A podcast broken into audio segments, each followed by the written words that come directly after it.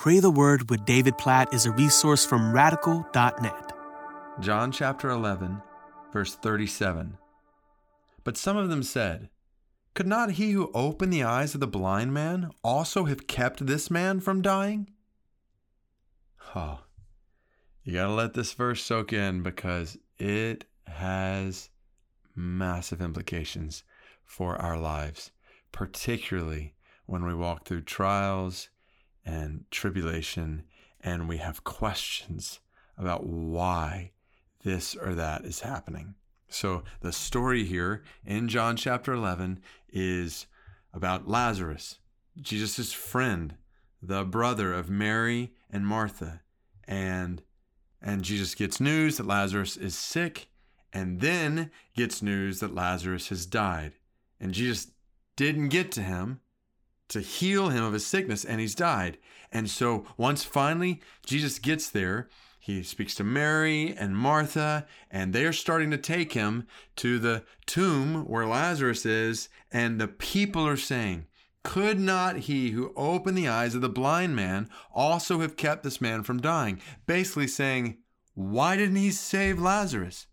He could have done it. Why didn't he do it? Where was Jesus when it mattered? Now, this crowd of people obviously has no idea what's about to happen. Jesus is about to raise Lazarus from the dead. Like, Lazarus is about to walk out of a tomb. They have no idea what they are about to see. They have no idea the bigger picture of what's happening as they ask this question in that moment. And I was having this conversation with my kids the other night as we were talking about trials and challenges in this world. And I just reminded them exactly what John 11 is teaching us that when we walk through trials, when we're walking through sorrow and suffering, we don't always see the big picture.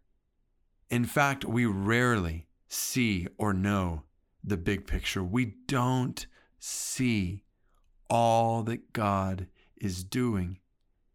And we need to remember this as we ask genuine questions, questions that are at the forefront of our minds and our hearts. And it's okay, it's even good, like we see all throughout scripture, people in suffering asking God why or how could this happen? And so it's not that it's wrong to ask those questions, but but it's right to ask those questions with humility, with faith, with trust that we don't see everything.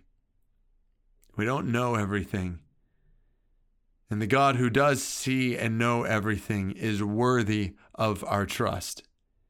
That the God who does see and know everything is the King who has made a way for death to be defeated.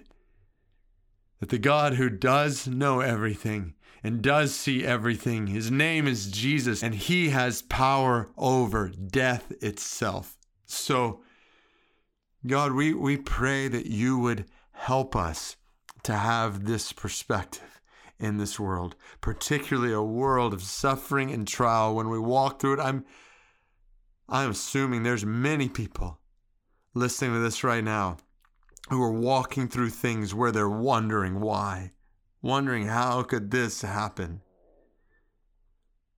Where they're wondering why, wondering how this could happen. And God, we, we just confess together right now our limited knowledge, our limited perspective. We confess we don't see everything, we don't know everything, and we don't understand. As a result, we don't understand why this or that is happening. And so we pray, together we pray that you would give us faith and humility and trust in who you are. We say together right now that you are the one who sees everything, you're the one who knows everything, and all of our trust is in you, all of our hope is in you. We lean upon you. We trust in you. We need you. We need your help because we can't see it all. We don't understand. So we pray, help us. And help us to believe at every moment what you promise in your word that you're working all things together for the good of those who love you and have been called according to your purpose.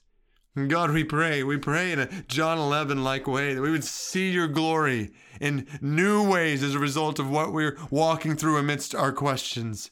And God, that we would come to know in a deeper way that you are the King who has conquered death, that you are the King who has made a way for all suffering to end. We look forward to, long for that day when we will see your face, gather around your throne, free from sin, free from sorrow, free from suffering, and you wiping away every tear from our eyes forever.